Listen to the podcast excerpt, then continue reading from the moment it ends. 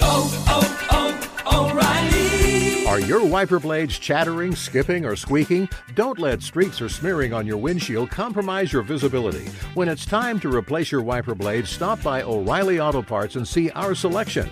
Our professional parts people will even install your new wiper blades while you wait. Stop by O'Reilly Auto Parts today. Oh, oh, oh, O'Reilly. Auto Parts. There's nothing like snook hook sets at dawn or catching a tarpon in the moonlight. Find your next fishing trip made easy on fishingbooker.com and experience the magic of the Sunshine State or any other destination on your fishing bucket list. Book a blue water adventure in search of sailfish or go snapper fishing with the kids. With over 6,000 captains and trips to choose from, planning your next one just got a whole lot easier. Download the Fishing Booker app on the Google Play or App Store or visit them online at fishingbooker.com to book your trip today. 46% of Americans expect to leave behind financial obligations when they pass away. So it's crucial to make sure your family is financially protected. Policy Genius helps you find the right life insurance coverage by comparing options from America's top insurers with help from licensed award winning agents. Secure your financial future with Policy Genius. Head to policygenius.com to get free life insurance quotes in just a few clicks. That's policygenius.com. You're listening to the Sportsman's Nation Podcast Network brought to you by Lacrosse Boots. Now, if you guys haven't had the opportunity to check out the Navigator series, it's a brand new lineup from Lacrosse. They have the Windrose for men and women. They also have the Atlas, and that's what I wore during my rut vacation this fall. Check them out. They're very comfortable. Uh, it's a traditional rubber boot, kind of mixed with a traditional hunting hiking boot. They've mashed it together, and the outcome is the Navigator series. Check it out at lacrossefootwear.com.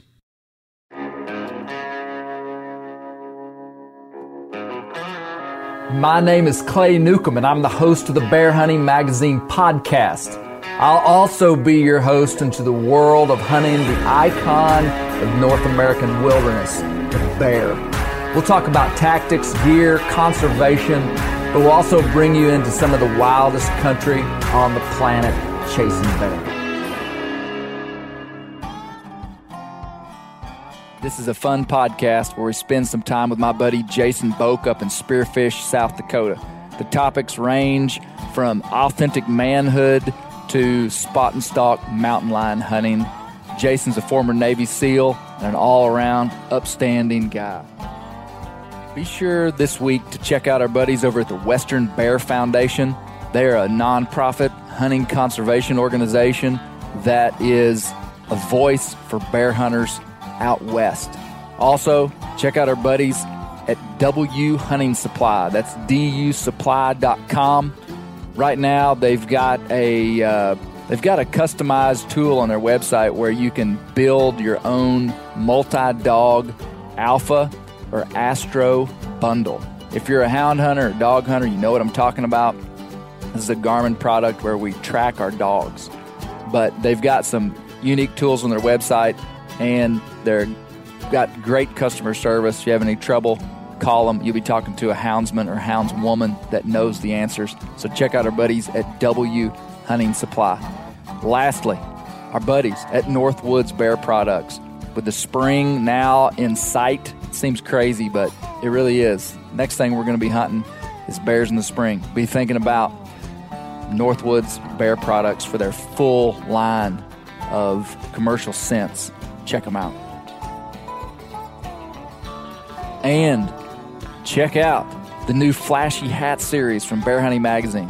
We have some really cool hats and also some really cool new shirt designs on our website Bear Grease, Flashy Mule, and Bear Dogs. We have all kinds of shirts short sleeve, long sleeve, hoodies, and even some specialty coffee mugs that uh, you can check out at bear hunting.com. So we're in Spearfish, South Dakota. Spearfish, South Dakota. There's there's not much snow on the ground. I was expecting a little more snow, Yeah. but uh, no, I'm I'm with my good buddy Jason Boak. So Jason, we've known each other for 15 years, maybe. Yeah, been a while now. Yep. probably 15 years. And uh, the sad news is we've never hunted together. I know. That's pretty sad news. That's But- true. But we've Not kept for up. lack of trying.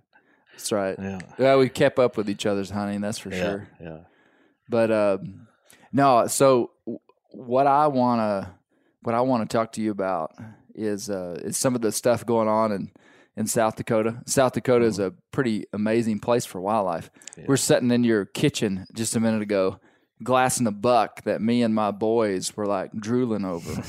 a nice, what you would call a four point. Yep. Now, to me, that's like cutting him short big time. That's an eight point, Jason. Yeah. But you look out and you're like, there's a nice four point back there. That's right. And I'm like, man, you're only giving that deer half credit. so even with the whitetails, you're you're you're going with the one point side. One point side. Yep. We make them. We make them work to you know be be spectacular. That's right. You know, I, I was I was hearing a guy uh, talking about the Southeastern Conference in football Mm-hmm. the other day, and there's a phrase that we use down there. It just means more down here. Yeah. Okay, when you're talking about football, it just means more. Right. I think that's the way it is with deer. Yeah. It just means more to us. So we're giving a we're giving a deer that has eight tines. Right. We're calling him an eight pointer. Now, what do you do when you call it when you see a buck that's five on one side, four on one side? Five by four. Okay, so Yeah. you go ahead and Yeah. go ahead and give the full yeah. full credit. Well, we don't want to give him a five point because he comes up a little short of that. Yeah, he's a little shy of that. Right. Well, no, I, we're, I was amazed at the deer just running around in the city. hmm I mean, just a ton of whitetails. Now we would see mule deer running around spearfish as well, right? Not in town. No. Oh, really? So, you wouldn't yep. see mule deer? No. No. Just the whitetails coming out of the upper hills here, Okay. coming down into town. Okay. Yep. So that's what they would do. Yep. Okay. Well, we're we were we were impressed, and the and the kids were glassing these deer, but uh, no. So a little introduction to you, Jason, and we don't we don't have to go into great detail about this, but and and and I've talked to you some about it, but Mhm. you're a former Navy SEAL, I am. Yep. Yep. and as it seems like as with some of these guys, that's you know that's not a, a big part of what you even want to talk about. That's what you did for five years, hmm Yep. and uh, Yeah. so Yeah, it's a significant uh, marker, significant time in my life. But uh, you know, like a lot of the veterans that are out there across the country, they they're proud to have served. They did it with pride and with excellence, and and once they exit the military, they look fondly back on it and are proud of what they've done. But you know, life does go on, and we we develop new endeavors and and uh, new opportunities and move on with our lives. Right on. But it never leaves us. Never. yeah, It's always a part of us. Yeah. yeah, Yeah. Well, I think it, I think it does indicate uh, something about a person to be able to go through Navy SEAL training to qualify to be a Navy SEAL, to be deployed for as many years as you were. I mean, it's a, it is a pretty gritty, tough experience.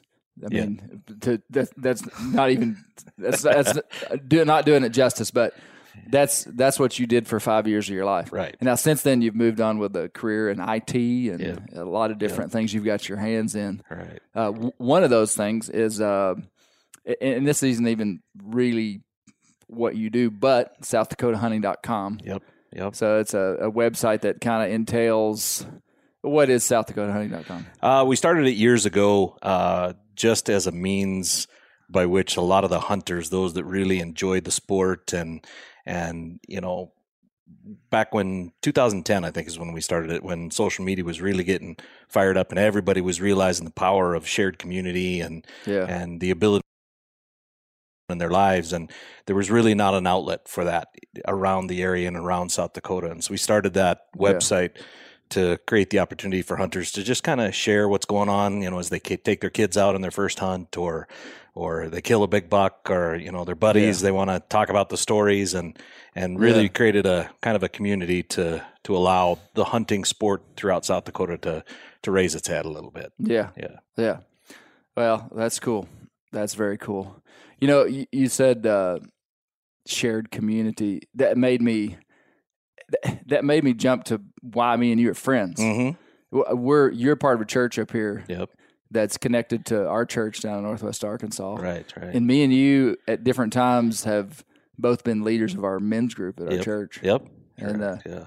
and also thinking about you being a Navy SEAL. I mean, most people would hear that and they'd be like, "Ah, man's man right there." I mean, that's like the elite top of what a lot of people would consider. I don't know, would have some indications of Yeah. but part of one thing that we would have a really shared value system in is is is what authentic manhood really is which i think for me and you we would say it's taking care of our family being spiritual leaders of our homes. It's uh, sacrificial leadership inside of our homes with our wives. Um, Yeah. and that's a that's a massive part of both of our lives Absolutely, absolutely. Yeah, it it it it really forms the core of how we think and how we make decisions and how we how we move forward and grow, even inside of raising our kids and the activities that we do on a day to day basis. Yeah. absolutely Yep. And Jason, I think that that plays in significantly to a man's hunting. And if I may, if I may draw mm-hmm. the the conclusions there, you know, I, I, a lot of guys say, you know, or, or a lot of guys look at their hunting world and they're they're trying to figure out like how they can expand it or what they can do more. Mhm. And almost all the time, and, and people may not say it, but the limiting factor of people's ability to hunt often is their family. Mhm.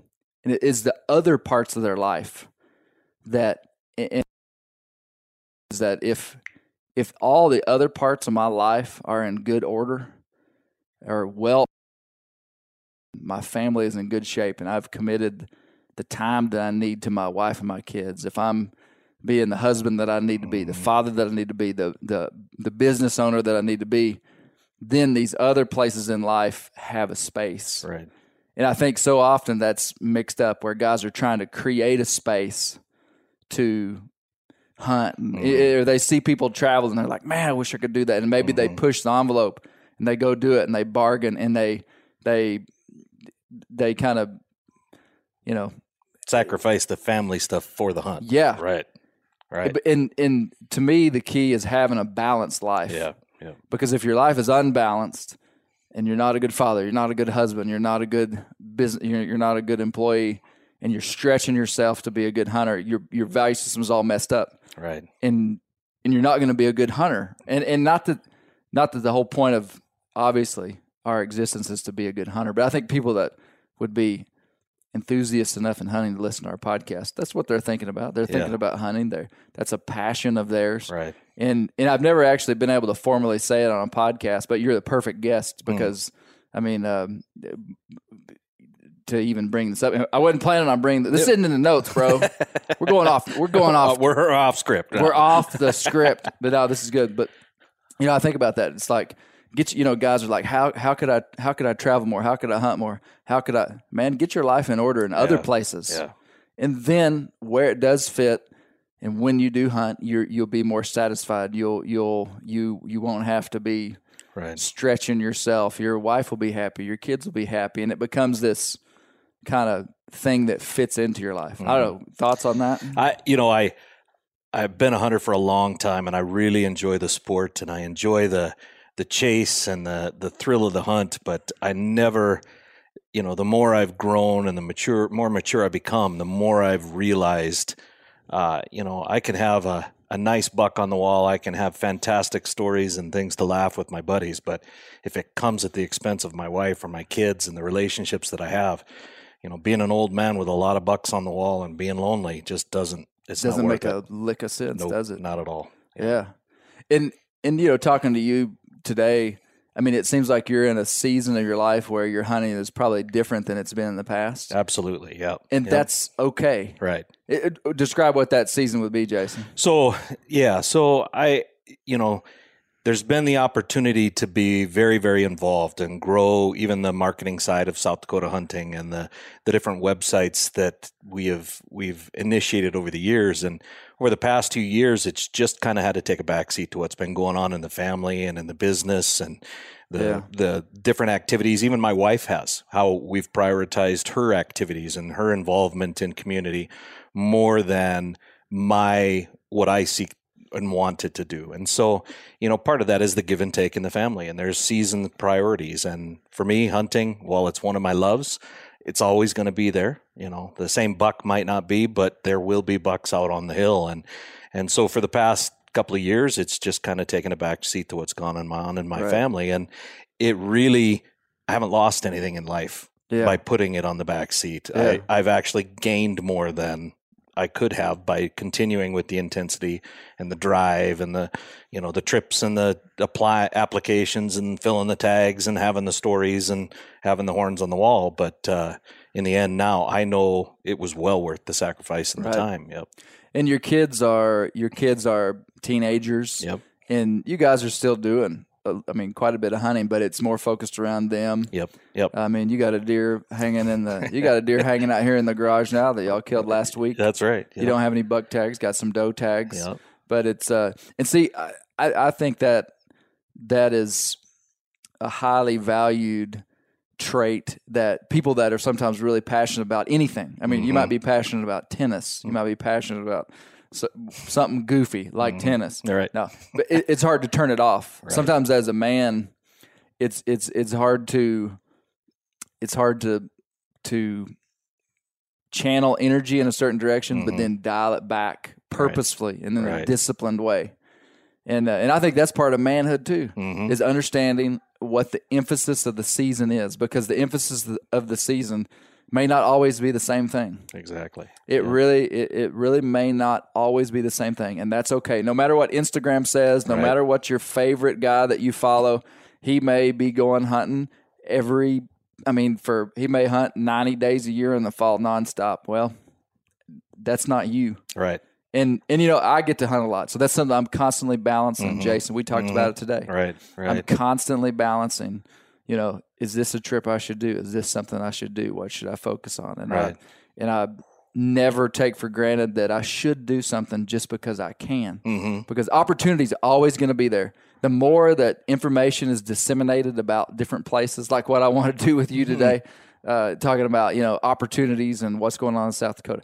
Opportunities will constantly knock on your door, but it's like, where are you supposed to go? Mm-hmm. Yeah. Knowing where your life balance needs to be in order to maintain all healthy aspects of life, all aspects of life, is Right. really, really a, a a mark of maturity. It really is. Yeah. You know, I think too about the very. Uh, we talk a lot about. I, I think a lot about kind of the origins of hunting and mm. how it fits into modern this modern world. Mm-hmm. This is what a lot of people would say is that hunting is no longer relevant. I'm, I'm talking about like those who would be against us and not understand our lifestyle and hunting mm-hmm. stuff. They would say like, well, hunting's not. You don't. You don't have to hunt. We have agriculture that raises meat for us. Yada yada yada. Mm-hmm. But if you actually get back to the very origins of why men left their families to go and hunt, it was for provision. Mm-hmm. It was to provide stability. It was to give them sustenance. It was to you know it it it all goes back to this thing of provision of meat. That's what I'm talking about. Yep. It was it, it goes back to uh, so that kids could be raised and safe and in so if a man's hunting today takes away from that stability of the family Mm-hmm. and we're not talking about provision of meat now we're talking a metaphorical sense of Right. you know then i think that's where you would be getting it wrong hmm You're not doing justice to really the the historic and uh, you know the, what it is that hunting is about and always Right. has been about. Right. Yeah, it's it's not been about this solo pursuit of capturing ego, but it's been about gather meat to provide it for your family. Now we've turned it into more than that, which I think is okay. I mean, we do, you know, to It is fun. it's fun. is to, fun. It, it, we've complexified it beyond mm-hmm. that, which I think is okay to go after a big buck and stuff. Sure. But I, I think that I think that done right today, because of the lessons that can be learned inside of hunting as kids are brought into it, as the families involved in it, mm-hmm. I think there's there's value still for that very reason, not just in meat production, even though we literally are bringing back meat to feed our families. But you know, like my kids, golly, the experiences that they have and the responsibility that they get to engage with inside of carrying firearms in the woods. And I mean, just this last week, we, we I took all three kids uh, Saturday, five or six days ago, hunting. We were we were rifle hunting, uh, and uh, the, my kids have their hunter's education cards. It's legal for them to hunt on their own. We're hunting on private land, and uh, I went with my youngest son. T- sent my two older ones off, and and I looked at them in the, b- both in the eye, and I said, "You got a firearm in your hand. That thing will kill a man, and it'll kill you." I'm real direct with them. You know, putting the fear of God in them. Make sure you know what you're shooting at. Right. Don't you know? Be careful. Use wisdom. It's not a toy, right? That's right. Yep. And and that's a pretty big thing for a 13 year old Mm-hmm. to go do. A, a dad that, or you know, a, a kid that's never had the opportunity to do that. That the biggest responsibility that he's ever had is, you know, cleaning up himself after he plays video games. Mm-hmm. I mean, like there's a high level of responsibility that comes inside of hunting that I think adds value. And, and and and can build a family in a good way. There's parts of it, if I could say it that way. Mm-hmm. Yeah, I know for me it was a that is a huge component of my maturing process even as a child. Growing up hunting with my dad and his friends going along as the the child in the group of men and it became a an avenue to look at role models and see how life was supposed to be lived and be able to watch how, you know, like even gun safety and how my responsibility and beginnings of being able to manage life began in hunting. Yeah. Yeah. Yeah. Well, I think that there's the, the the unique thing about this life is that there's constantly there's constantly ways to grow inside of whatever we're doing. And hunting is what we're passionate about. Right. And uh and so there's it's deeper than just going out and killing an animal. And I think that's probably the the message that a lot of media is putting out now but I think it's that's the message that's inside of me is that that this thing about hunting is much more than killing. It's a lot bigger than this. It can have a lot more significance, but it's certainly not the only thing, and it's certainly not the most important thing, and it's certainly not something that's gonna. Um, you know, I, I think some people turn hunting and interaction with creation and wild places basically into their god, if I could say it that way. If I just Yep. am being honest, I mean, they're just like, and t- to me, there's got to be this wider suite of of understanding of God and life and family that gives value to the outdoors. Right. The outdoors doesn't validate that. Mhm. This validates the outdoors, if I Right, could say it that way. Yep. Yep. You hear that a lot. I hear that a lot inside of media. Hmm. It's almost like people are making the outdoors their just spiritual retreat. Mhm. I don't think so. I don't. I don't if you can't be, uh, If you can't do it in your living room, that's right. You know, yes, it's beautiful. Yes, it's serene. Yes, it's quiet. But the same God is in both places. That's right. Right. That's exactly right. We're way off script. No, This is good. that's all right. Yeah. Excellent. Now, so how did you? Uh, you grew up right here, and we're in Western South Dakota. Mhm. Yep. Uh, so my, I'm the I'm a fourth generation South Dakotan. Uh, my great grandfather homesteaded out by Faith, South Dakota, Okay. about two hours east of here. Uh, cattle ranched. Grandfather cattle ran cattle. My father actually was a veterinarian, and I grew up helping on the ranch, branding in the summers.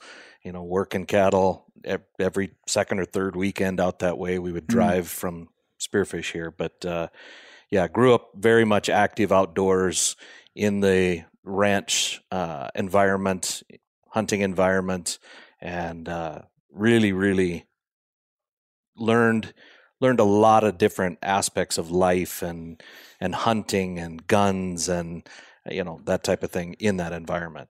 Now, up. is that what uh, I've heard you say that that was sort of what led you down to the path of military? I mean, what where was the, was there a connection there? Well, a lot, yeah.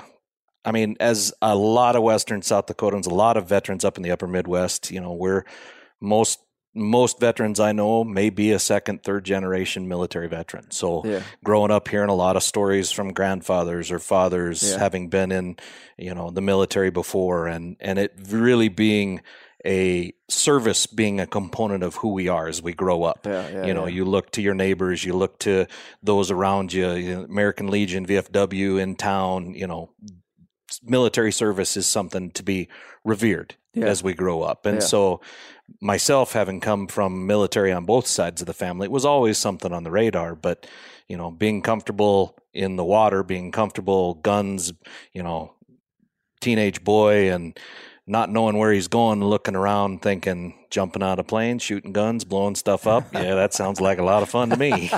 Today we uh, we went we took all the kids sledding Mhm.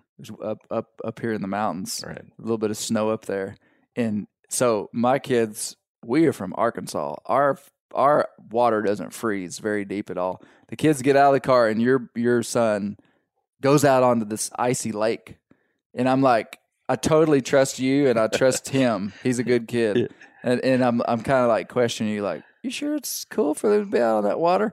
And then you start telling me about uh. You start telling me about like ice and the depths of ice and the strength that this ice has, and I mean you're totally cool with it, and uh, and so I am too. And they're out there playing on the ice, and then and then uh, somehow we got on to uh, how do you survive if you you fall through the fall through it, ice? right. And you went, you pulled back some of that SEAL training, and and you described to me how you survive in the ice, which was uh, pretty infor- informative for me. Yeah, yeah. Don't yeah. panic. Let me let me let me go through it. You tell me if I got right. it. Okay. First of all, everybody's going to go through this ultra shock of cold water. Get over it. Let your body kind of calm down, bob down, and you're probably going to come up in the same hole you came up out of. Yep. Am I right? Yep. Paddle with your back, with your feet. Yep. Paddle Once, with you, your once feet. you reach forward and grab that ice, start kicking your feet hands out. on the Yep. ice and flutter your feet till your body comes up like kinda you were going to swim, right? like you were going to swim and then keep kicking to your so it's pushing your body up onto the ice just keep going. If it's thin, it'll bust a little bit underneath your front end, but and then just kind of shimmy out onto the ice and keep crawling away from the hole. Yep. and you you said you said 99 out of 100 people if they did that they'd be totally okay i was thinking 99 out of 100 navy seals maybe uh, Yeah. Well, it it yeah. It, growing up around it, and then our family lived in Canada for four years, where we watched semis drive on the ice. That Oh, was a little freaky, but yeah, that ice gets thick, it gets strong. i've got no reference point for Yeah. thick ice Yeah. That's crazy. Yeah. That's crazy. Well, hey, what? Uh, so uh, let's first talk about mountain lions in South Dakota. Okay. To to dive to the topic at hand here. Mm-hmm. Tell me about the. A lot of people wouldn't know that there is a mountain lion season, and it turns out it's only open to South Dakota residents. Correct. But uh, but I think it's pretty interesting. Most mountain lions, where there are seasons, they're being hunted with dogs. I mean, like 100 percent. I, I would venture to say that ninety eight percent of mountain lions harvested in North America legally are harvested over hounds. Hmm. I mean, Right. I'm, right. I'm just pulling that number out of my hat, but very few people would kill them any other way, hunt them any other way. But tell me about the hunt here in South Dakota. So South Dakota has a, a year wide. It's actually a year long uh, lion season. So from January to December 31st, you can hunt lions, but and that's throughout the state of South Dakota. But the the season in the Black Hills, which is out in the western edge of South Dakota, and it blends into Wyoming, that is a fall season in through the end of April. Um, anywhere outside of the Black Hills, if you see a mountain lion, you can and you have a tag, you can shoot him all year long. Uh, Is there any largely, quota system? uh, they do have a quota system. It's 60, 60 in a given year. Uh, 60. 60 lions. Okay. And they have to, they, you know, certain ages and, uh, and it's, if once a 40 females get killed in that year, the okay, so there's over. a female quota. yep. And Yep. did they ever meet the quota? They haven't in a long time. Uh, last year, I want to say it was about 21 lions was all got killed Right. last year. So it's a lot of it plays into the weather. Last year, we didn't have a lot of snow, and because we're not uh, primarily a dog hunting lion state, it's spot and stalks. The guys are Spot having to stalk. walk them down, and so without snow, it's real tough to get onto a cat. Once you have a lion tag, you can apply inside of a lottery for different draws inside of Custer State Park, some of which I think it's uh, 12 or 15 cats can be taken over dogs. Okay. Three three cats at a time during these little blocks of time throughout Yeah. the fall spring season. Uh, but primarily it's walk them down. Find So them, tell me about that. Well, tell me what you know about that. So a, a lot of guys, uh, it's a there's a very very passionate group of hunters throughout the Black Hills, Black Hills Mountain Lion hunters. Uh, if you look them up on Facebook, big shout out to those guys. They they're they're it's a community of hunters that are passionate about mountain lion hunting that really share and talk and tricks and tips and some of these guys i mean have taken a cat six seven years in a row more than happy to come Spot together. stalk. spot and stock. Mountain lion. mountain lion hunting. And you know they'll and they'll be the first ones to tell you you gotta you gotta wait for snow. And you're running the hills you're running the tracks up there with your pickup and you cut a track and walk them down. Or you know and a lot of the guys learn to think like a lion. They know how they run the ridge lines. They know how the lions hunt. They know how they behave and you know taking a deer a week they know what to look for if they find a deer killed that's been buried and Yeah. how far the cat might range or you know if he's sleeping off a belly full of raw meat what he might be doing so it's really a, a a skill but it you know having never hunted lions outside of the black hills when this started i didn't know it wasn't normal that you Yeah. had to spot and stalk lions Yeah. right and so it it uh the fact that there is the opportunity to do it over dogs, obviously in Custer State Park, they can sex them. They can figure out what that cat is up in a tree, um, as opposed to the rest of us who are walking down a cat. And as long as it's not a spotted and as long as it's not with another cat, it's fair game. Right. But you don't know if you're getting a young cat. You don't know if you're getting an old and cat. that's what we were talking about earlier was that uh, there's there's been some talk about uh, you know if you're spotting stalking a mountain lion, the difference between a young mountain lion and an older mountain lion in a quick moment is would be pretty hard to judge. yeah. And so, I mean, you know, there's maybe some, maybe somebody's killing a juvenile lion, totally legal, totally legit. But uh, but you were saying that the houndsmen are like, hey, we're we're able to judge these animals and make a decision and take these older mature males, and that's something we talk about all the time. Is that you know some of these different hunting methods that a lot of people don't understand actually are very good tools for uh, allowing selective harvest. Right, right. Yeah, it, it you know, there's been a lot of discussion about it, and I really enjoy the fact that you can do it down in Custer State Park. Yeah. And you know, at the same time, there's arguments on both sides on why it would be good and why it would be bad inside of the Black Hills as a general rule of thumb. And you know, it it really is tough when you see you know, and and the Game Fish and Parks will publish because once you kill a lion in South Dakota, you got a certain amount of time where you got to get a guy, you got to get one of the conservation officers come weigh the cat, measure the cat, do all that. Yeah. It's really tough when you see, you know, you're watching, you're following the the harvest as it's going because you're making sure a 40 females haven't been killed. season's but B, open. the season's open and you're watching and you're excited. You see guys take a big monster tom and you know, you want to see the photos or you see a you see them the weights and the lengths of these cats and the size of these cats come in and it's real tough to see that, you know, 40 pound or 30 pound young young lion be one of the ones in the that's been taken. Yeah. You know, yeah, it's not spotted, but man, Yeah. you know, you always question how did you not know it was not that small? But Yeah. it's exactly that. You Yeah. take that snapshot, you see that cat looking at you.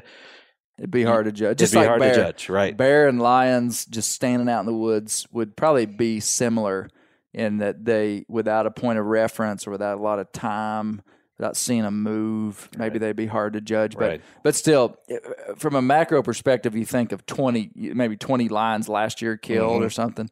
I mean, this is just a drop in the bucket of of, of Right. hunters being able to pull animals out. So Right. uh, but the spot and stalk thing, I, don't want it to sound like we're dogging on spot and stalk at all. But it's it's incredible that these guys can do this. I was thinking when you were saying these guys really learn and become students of these lions. When I was in New Mexico a few weeks ago, uh, th- the guy we were hunting with, he, he's free casting dogs, and on in, in during lion season, sometimes he says if the dogs are having a hard time on a track, he will he will try to guess, not guess, but he'll know about where that line was going Mm-hmm. because lions are pretty predictable. I've heard in terms of their travel paths. Right. Like if if if the dogs have struck him in this canyon, there's a good chance that he's going to cross at the head of the canyon, Mm-hmm. and so you might be able to skip two miles off the track and go to the head of the canyon, and bam, the dogs are able to pick it up. Right. I bet the these guys are doing the same thing. Yeah, very similar. I've heard stories of these guys, you know, knowing if they're hunting in the same area and they're picking up a track in a certain, you know, in a certain draw or cutting across a certain opening and it's headed for a ridge line, they know how that lion thinks. You know? Yeah. exactly that. And so they might go down and not see a track cross a road and then assume he's still in the Mm-hmm. canyon or something. Like if it's going a certain the houndsmen do that. Like they'll Yep. track goes into this canyon. Well, let's go to the other side of the canyon, see if he's come out of this canyon. You know, with snow you can Mm-hmm. see that. Dry ground it's tougher. Right. But yeah, so I could see how people could do that. Yeah. But- yeah. Yeah. They're, they, we, I've really enjoyed watching that. And, uh, well, you know, it's, it's, when you're up in the Black Hills and you're hunting lions, I mean, that's thrilling That's in and of cool. itself. Yeah. You know, I, let me let me take a minute and describe, and and you can help me too. But people may not understand; they may have no reference for South Dakota. Okay. Um, I mean, I wouldn't have until a few years ago, really. But like, we drove all the entire length of South Dakota just yesterday.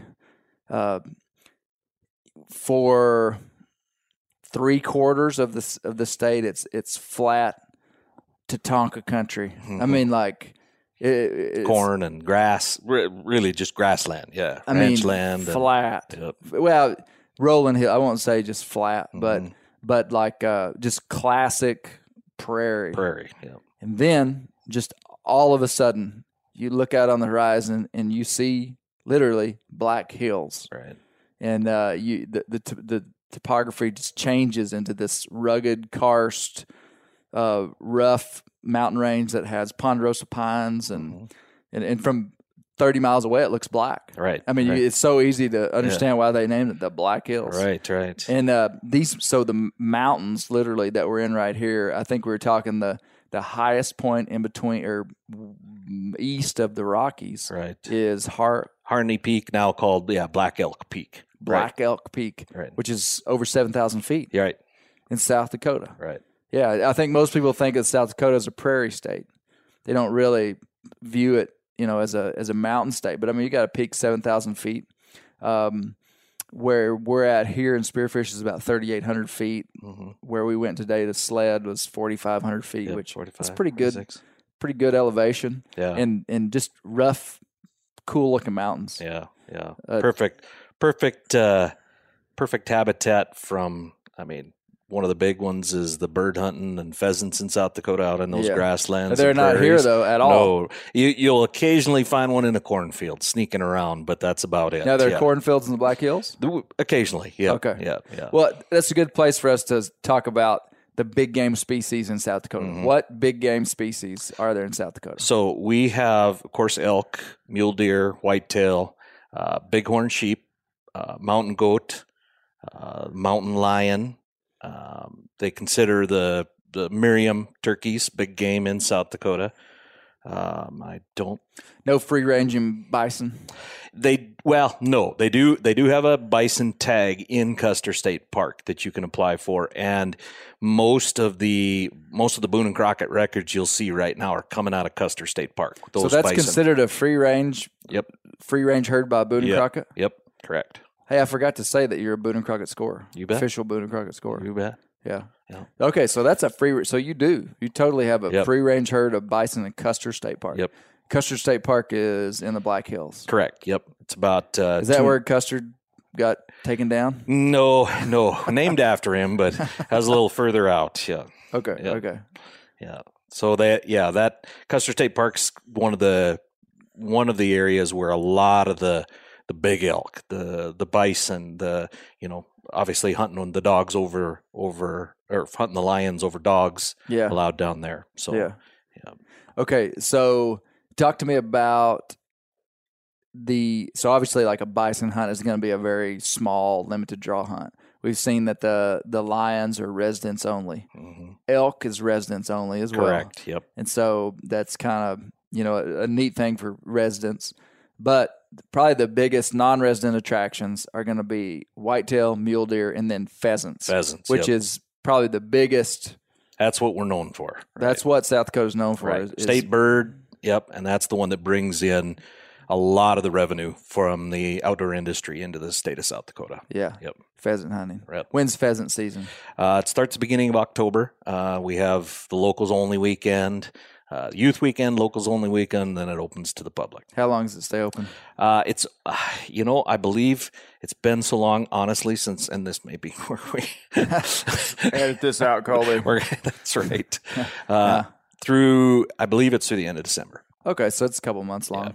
So it's season right now. Right. So yesterday when we were driving through South Dakota, the entire width of the state on the interstate, I was I was encouraged to see all the businesses that had banners out in front of their gas stations and motels that said "Hunters Welcome" and stuff like that. Um, it it South Dakota really is a hunting state, Yeah. And- we're definitely a hunter friendly state. Yeah. very much so. Yeah. You told me there's eight hundred thousand people in South Dakota, That's right. the entire Just state. over 800,000. And right? see, that was news to me as well. Uh, you know, Arkansas has 2.8 million people in the whole state, Hmm. and we are at the lower tier of population of of states, um, especially in the east. All right. Um, and anyway, 800,000 people in a state this big is is sparsely populated. Yeah, I think it'll just over 11 people per square mile. 11 people per square mile. Yeah. Wow. Well, so pheasant. Um, now people can get non-resident mule deer and whitetail tags. Correct. Yep. Yep. And uh, and that's a point system, draw system. Talk about that just a little bit. Yeah, the, the, it's been uh, we South Dakota actually went through a pretty big change when it comes to our point and our draw systems the last couple of years. Um, in really in an effort to make it give opportunity to more hunters was the objective. Uh, there are a lot that agree, a lot that disagree with the strategy that the Game Fish and Parks took, but in the end, you know, it, it it's going to make those that that want to hunt to have the opportunity to hunt for a buck given it may not be the year you want to get it but you know if you prepare you buy your points and you make the time and plan you, you'll be able to hunt for a buck in south dakota. Yeah. you know and for those of us that are residents you know we can always hunt archery tags. We can always get does. I mean you can put meat in the freezer you know and for those that are just strictly horn hunting uh, you got to make your plans for those that want to meat hunt and feed the family and make the jerky you know there's always anywhere you go there's opportunity Are there whitetails and mule deer distributed across the entire state? yeah Okay, Yeah. so even well, in the I eastern, should, I should say, yeah. So the mule deer hang a lot in the in the western portion of the state, out in the the ranches and that. The further east you go, the more you get into farm ground, uh, the corn, uh, soybean, the really the agricultural growth stuff that we that South Dakota puts out, and there you'll see a lot more of the big, heavy. Uh, you know, palmated, gnarly whitetails coming out of that area. So the Yeah. white, the mule deer, largely out in the west in the ranch land with the cattle, the Okay. wide open draws. But and there's approximately two million acres of national forest or public land between total. the grasslands and the Black Hills National Forest, Custer State Park, uh, yeah, I believe the the number is just over two million public acres, and then of course ranchers and private owners do a lot of leasebacks to the state to allow for public walk-in, even on private ground, and so Okay. there's just a ton of ground all over the state that you can hunt on as a you know just walk in signs everywhere as you drive up and down the highway where a hunter could get his tag in that county and hunt Yeah. Yeah. So you would say uh, you were we were talking about this earlier, but I mean, a guy could have a decent chance at a decent mule deer up here if he drew the tag and yep public absolutely land. You think you really think so? absolutely you bet Yeah. i'm excited to uh, watch the uh, the clay newcomb media video of Version uh, of spot and stock that's oh right man. Well, I got I got to put in. I've never killed a mule deer. okay Never never killed a mule deer. Never hunted a mule deer. Yeah. So, yeah. I'm I'm. you're due Is there any chance of drawing on the first time? Uh, you know, it's with the point change that's happened. I don't know how it's affecting the non-resident. Granted, because I'm Yeah. not real read up on that. Uh, Yeah. But the I do know, you know, for for the local residents, it de- a lot of it really depends on. Um, whether or not that unit that you're applying to has a lot of competition, you know, the Okay. Game Fish and Parks is very diligent about managing the the number of tags and with the Yeah. ebbs and flows of the counts and the management of the game, uh, you know, those tag fluctuations will happen every year. Um, as far as the non-residents go, a certain percentage of the tags are allocated to the non-residents. So, you know, if you've got points and you're one of the ones that decides to apply in that area, and you've got at the top end of the the point counts, Yeah. you're going to get a tag. Yeah. Yeah. I saw a guy yesterday at a gas station, pulled up beside us getting gas, and uh, he got out and he had camo. I could tell he was hunting, and I started I started talking to him. I said, "Are you hunting?" He said, "Yeah." He said, "We've been mule deer hunting." Really? I said, "Do any good?" He pulls out his phone, and after about thirty seconds of talking to him, I realized he was like the real deal. About a fifty year old guy, kind of thin and wiry, and he said, "Man," he said, "Yeah, we're bow hunters." and uh, he flipped open his phone and he had i don't know how much it would have scored but i bet it was 25 27 inch wide mule deer big forks um, and and he said yeah i killed this last week with my bow.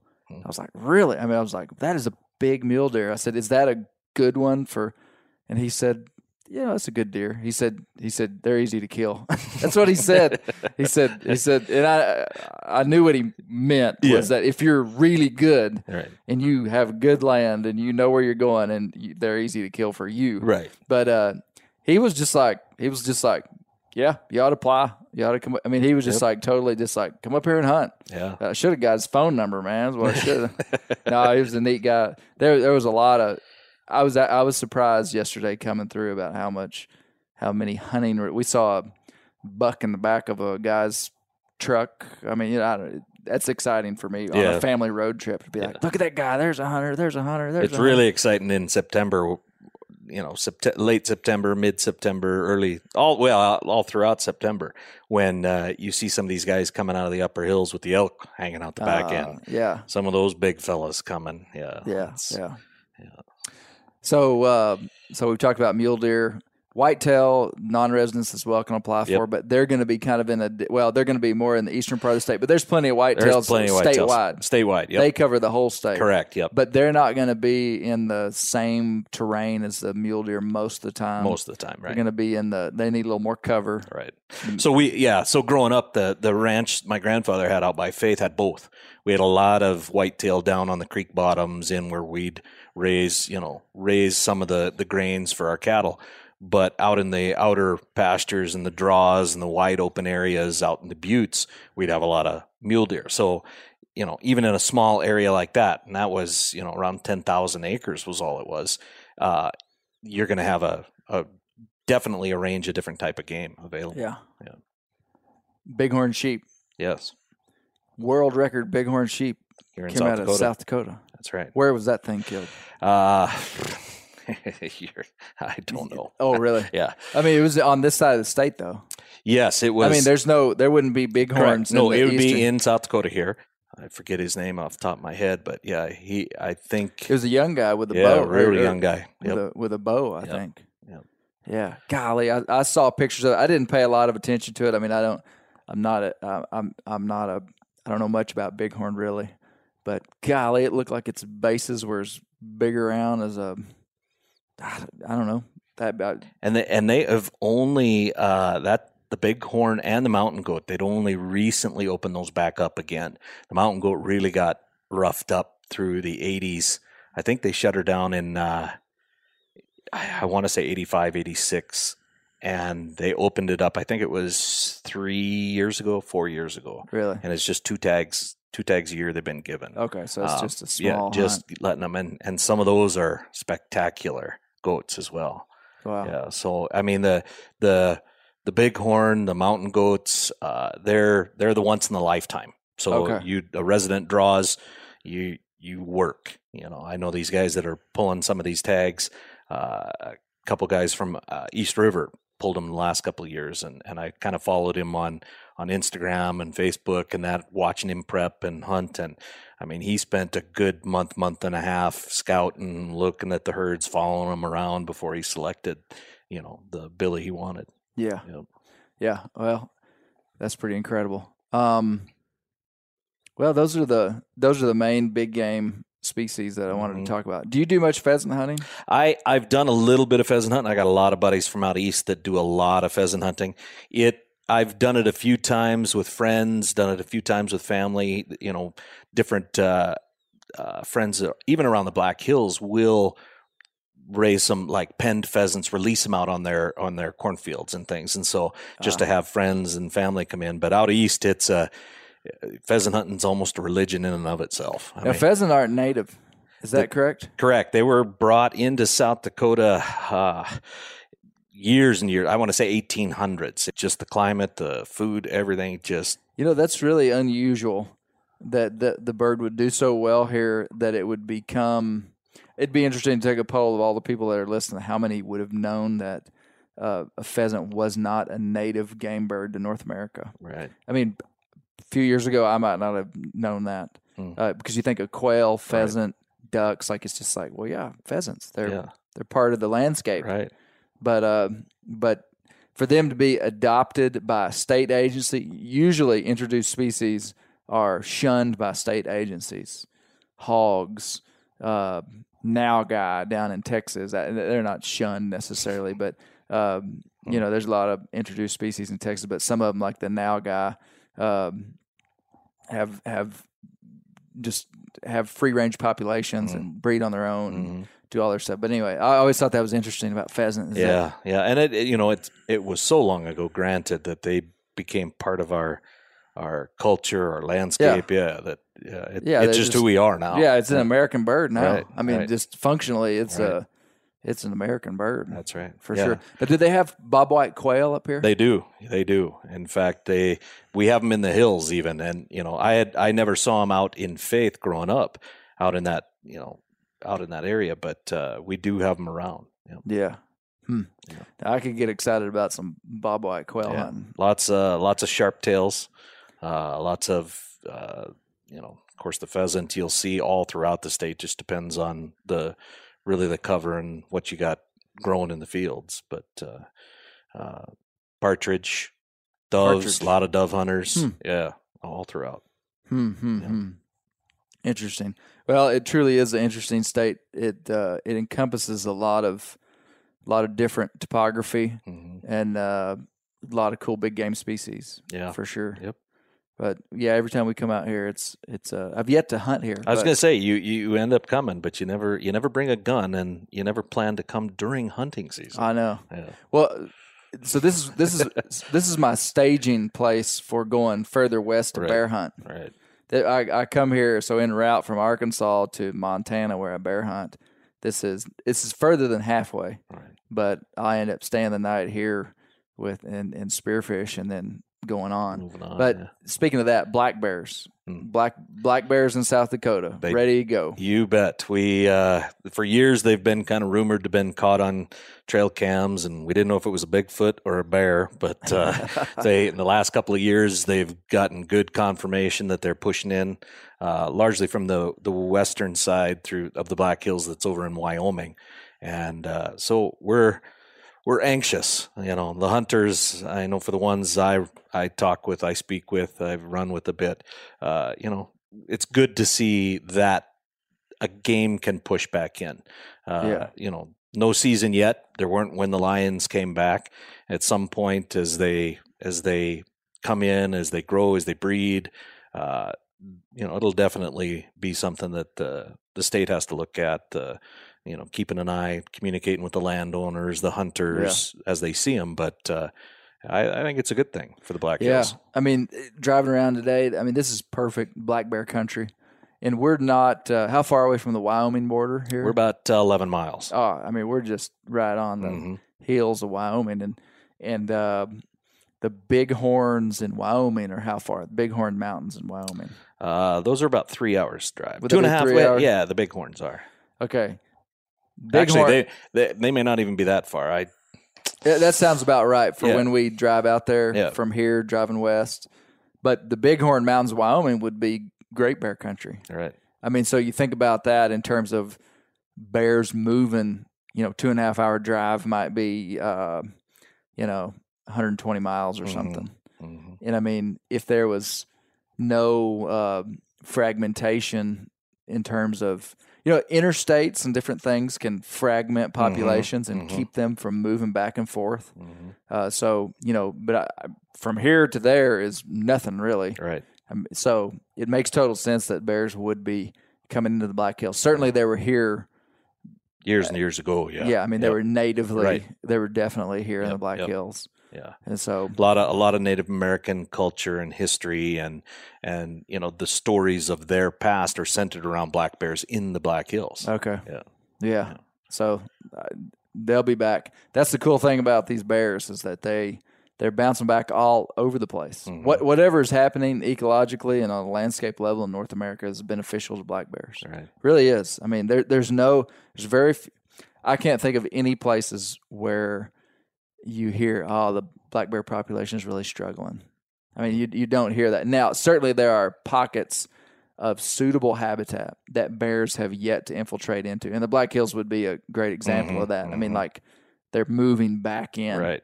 Right. um, but once they get a foothold here, you won't be able to get rid of them, it, which is a good thing, Right. Uh, Especially with the conservation and scientific wildlife management laws that we have today. I mean, they're never going to hunt them out, Mhm. and the habitat is going to be protected because all this country that they're going to live in is is public land. That's that's not going to be, you know, altered in some way or sold off and developed. I mean, so it's like once they get back now at this kind of stable time in history, they'll be here. Right. You know, They won't get decimated again. that's right. They won't. They won't. That's, A lot of people might not understand that, but Mhm. Yeah. Well, um, okay. A couple of specific questions. Gun of choice, rifle of choice for Jason Boak for hunting South Dakota for all that you do. I mean, just like one, you got one gun. One gun. You got one gun. Cal, you know, I'm talking caliber. You can go yep. specific if you want. I I I grew up shooting a Winchester Model 70 uh 243. I have evolved that to the 270. Okay. I like that 270. 270 cartridge. Yep. I can take I can take the pronghorn antelope. That's my favorite animal in South Dakota to hunt. Okay. Uh, like you can knock down the lions and the elk with it as well. What uh is there a specific load you like? I mean, is there a do you have a bullet weight preference or You know, no. I would say we've I've shot everything from the boat tails to you know we we're kind of playing with some of the Barnes rounds right now, but uh, it, a lot of it varies and depends on what we're hunting. were Yeah. you trained in long range shooting in your SEAL training? Uh, I would say I I didn't go through sniper training, so I I wouldn't ever claim that I'm a, a sniper. Did we do a lot of, you know, six six hundred yard shooting, five hundred yard shooting? Yeah, you betcha. But uh, precision long range shooting, me personally, trained in the military, no. After the fact, uh, you know, we've we shoot deer, you know, get the guns nowadays, the trajectories, the ballistics inside of these rounds, and some of the guns, you know, you can reach out there and touch them if you have to in this wide open prairie, Oh, and yeah. sometimes you really have to. Yeah. Yeah. Okay. You you cut me to the chase. The next question was favorite animal to hunt. You said it. Why? Prong? I- I've heard I've heard a couple of Western guys say that, and that really surprised me. With all the all the other stuff that you can hunt, why is pronghorn your favorite? You know, part of it, is, I think, is the just the adventures growing up uh, out in the prairie, and that pronghorn antelope. That thing can move when it wants to. You know, I think they say it's the second fastest land mammal, mammal, and uh, it'll sixty miles an hour, some crazy number. I mean, Right. they'll flat out move, and you know they're very uh, I, I've heard a lot of guys argue that some of the ones coming out of Wyoming, or depending, really, it depends a lot on what their habitat looks like, what they're eating, what what they're what kind of environment they're living in. The the ones we're hunting here in western South Dakota, particularly, and I know the same holds true in mid middle of the South Dakota as well.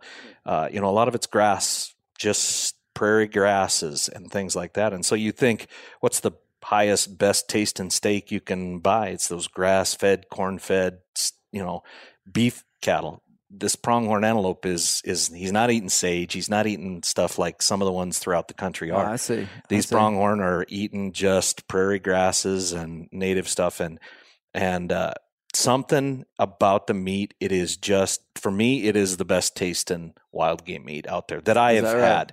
I mean, I've I've eaten a lot of different stuff, and one if you get it and you you you know you run that guy to death you make him go 60 miles an hour and you get him frothy under the you know the front shoulder he's he's not going to be that good but you Yeah. get one of those does or uh, you catch one nice and calm and put him down clean and and treat the meat right it it is like nothing else and Really? you know and part of the adventure is they are when they're in the rut they are absolutely crazy those bucks i've i've you know seen i've had bucks run up to me within 20 yards charging you it, you're standing there waving a Flagging them. w- just a little i mean I, i've pulled a envelope with my tag the little white envelope that your tag comes in Oh, out of my back that's just pocket wrong to use your tag to call them in. That's unethical. pull it out of your pocket and wave that envelope and that Really? buck gets so curious and he comes running at you and we walk in and I mean we've we have story after story of the group of buddies that hunt that the antelope just they're fun. I mean you just just, you end up with stories hunting antelope almost like none other just because they're so Ah. curious uh, you know and they they guys will put flags on hilltops and sit within 20 30 yards with their bow and a few hours later that antelope is nuzzling that flag wondering what it is i mean it, it they just have a curiosity and a and a and a boldness to them that it you can Okay. if you need to you can leverage but at the same time it's it's just fun to it's fun it to seems hunt like them they're really they're they're at the right time. They're really responsive. they're really really responsive and that is Yep. fun in Yep. hunting when you can call well you're not calling them but flagging them in Yep. i've never experienced that with, with Yeah, the guys the guys that I know that archery hunt them, they say that is one of the most fun archery hunts hunts there is, just because of that that thing. I mean, you're you're you're flagging them in, you're you, you know you find the buck and you you really you're getting his attention as opposed to everything else spot and stalk. You, you don't want him to know you're there, and these you want him to know. You want to pique his curiosity, and you know with decoys or with uh, you know the uh, whatever flag or different piece you use to to bring that guy in, you catch him at the right time and he's out to kill you. And Wow. the, the adrenaline rush as that guy is coming at you 20, 30 miles an hour and pulls up within three yards to stop short and snort and whistle at you.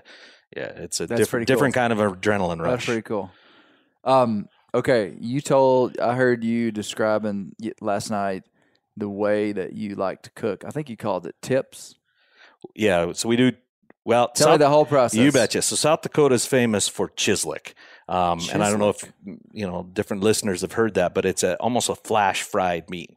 So Okay. they'll they'll marinate the meat and, and what do you marinate it in Uh, so us, we have kind of a special blend of red wine and soy and Worcestershire sauce and red pepper flakes and different things that that got handed down from hunting buddy to hunting buddy and generation to generation and and and we we kind of use that marinade in a special way. But the chislic itself is just a flash fried. It could be marinated in any number of things, but it's hot oil and just straight in. And so a lot of South Dakotans would have had that, you know, at the VFW or at these different men's gatherings or hunter gatherings or so talk to me about the whole process though because you told me about battering yeah, yeah. and So, how you do so that's that. the tips, and that's one of the. It, it's kind of a thing here in Spearfish. One of the restaurants in the area kind of has a famous set of tips, and you know, there's a, a an old hunting buddy of a lot of us out here in the Spearfish and Northern Hills area, Raleigh. Uh, he he would have had this recipe for tips years and years ago, and we cube the meat and from myself it would be the pronghorn antelope or venison or, or one of those into an inch inch and a half. And uh, once it's cubed you kind of let it come to room temperature and uh, nice and clean. You want it almost you know back straps uh, roast whatever it is doesn't matter what meat. And uh, you take it and it really it hits that marinade for about 15 20 seconds. Not long. I mean just just enough to give it a little bit of flavor.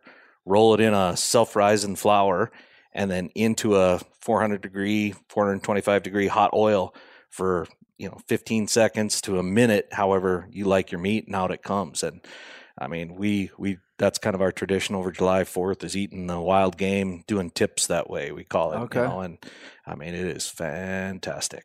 Chislic. Chislic is the Chislic's typically done in smaller pieces without the breading, just straight crispy on the outside and you know medium rare on the inside. Really? We do the tips with a little bit of breading and that that marinade type of stuff. Okay. And yeah, so both those ways are are some of our favorite ways to eat the wild game that we take. Okay, here's the next question. And you may have to come back to it if you can't think of something right off the bat. What is something that you do or your family does that's like a great tip for hunting, skinning, cooking, like secret tip. Not not not Mm. secret, just like let me give you an example, okay? Mhm. On the last podcast, we were up in Canada and uh, or a couple podcasts ago, and we were talking to Tom Ainsworth, and Tom uses an air compressor to clean the brains out of a skull. So let's say you Mm. skinned the skull of a deer, Mhm. and and you got to take it back, and uh, he he puts a little uh, copper tube on a on an air compressor fitting, 120 psi, and you take that copper tube, you put the you put the horns and the skull down in a bucket pointing down.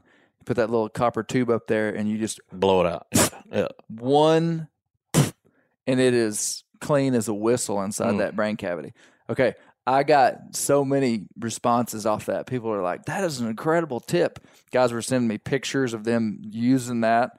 So, any what? Mm, that's a good one. Uh, just a okay. You've given us a good one on the on the on the on the meat. yep. That is there anything anything you guys do that's like Hmm. special? Boy, I'd have to think about that. I know, you know, tips for us is is uh I mean, I know I'm for a lot of the big game hunters, I am creating the the ultimate faux pas and saying that I take those loin steaks and we make tips out of those Okay. that is the you know the cut on the animal, but uh you know, we we we really protect those for the tips. Okay, Uh, I would say I would say if that was the one tip we have or the one trick we use, it would be how we prepare that stuff. And, Okay. I mean, our family. No we, fancy tricks for Nope. like sharpening knives, uh, handling pistols. I, you're you're a pistol guy. I, Uh, that you were trained in Navy SEALs Yeah. on how to shoot a pistol. yeah, You, uh, I'm just thinking of. I'm, I'm I'm trying to probe you here. yeah, yeah. No, I you know pretty straightforward. Pretty straightforward. We you know subscribe to the uh, if you're going to pull the trigger, make sure it's going to fall down. So you know. One shot, one kill. that's That's your that's the objective. Yep. That's the Jason Boat tip. That's what. That's that, One that'll shot, get that'll kill. get it done. That's right. Yeah, right on. Well, hey, this is this has been uh, this has been informative. I've learned some stuff. Good to have you on. I'm glad we went off script at the beginning. That's good. Yeah. That's Yeah. good stuff. And uh, any any closing comments? You know, I don't. I I I I appreciate the opportunity to just kind of get on here and talk about South Dakota. You know, like I said, South Dakota is one of those places in the country that not a lot of people have heard about, though our our state's recent uh, marketing effort to, you know, we won't go there yet, but I'm sure many of the listeners have. You go on social media right now, you're going to hear a lot about South Dakota, but rest assured that not all of us are not all of us are crazy. Um, although the the marketing efforts is getting people to talk about South we, Dakota. I think we got to say now it. we got to go there. We got to say Yeah. it. We got to say we we laughed about this last night for 30 minutes. Right, right. So so they're they're trying to put a curb on like uh, every other place in the country on the on meth, Right. And Yeah. so they're It, you it is it's a real problem in South Dakota. It has become much much more so in the last few years, and so they they spun up a marketing effort that anybody any of the listeners can go out and see. And but meth, we're on it, you know. And and while that's it. meth, that's- we're on it. Yeah. That so that's on billboards. That's on that's on radio, that's on this is their marketing yeah. campaign. And the point of the phrase was like meth, we see the problem, we're working to We're all on it together to deal with the issue. Right. except the phrase is meth, we're on it. Right. And so they have taken tremendous flack. Right. And uh, Jason was so kind as to enlighten us about this uh, major marketing. Uh, Initiative going on. Right. wow! Right.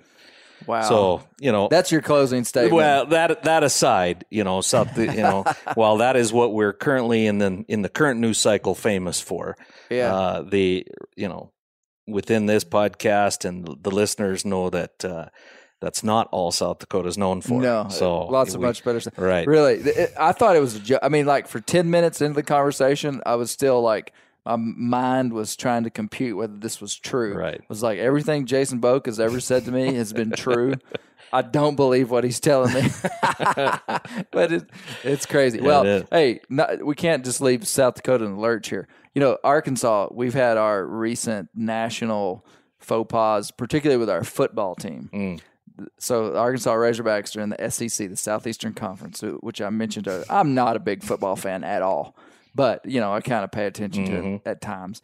And uh, so the Arkansas Razorbacks are four and eighteen over the last two years, and so we just fired our football coach mid-season. SEC football team firing their coach mid-season because we got beat by Western Kentucky by like 30 points, which the Razorbacks have historically been a very competitive, nationally ranked, usually team. You know, if you looked at the broads, and then we got beat by, and nothing against Western Kentucky, but they're not a national competitor Right. in any way. So Hmm. that's kind of that's kind of our uh, claim to fame right now. that's huh? our yeah that's our claim Yeah. to claim to shame. But yeah, but uh, you know, it all all joking aside about the the effort and the marketing, you know, South Dakota is definitely one of those states that if you're a hunter, if you're passionate about the sport, and you know, even like we shared at the beginning, as part of your life balance, are looking for opportunity and you know the the different variety of hunts. Yeah, it's it's hard to, for from our opinion, it's hard to beat it. Oh, I agree. Yeah. Incredible state. Well, hey, we always close the podcast by saying keep the wild places wild because that's where the bears live. Right on. Right on. All right. Perfect. Very cool.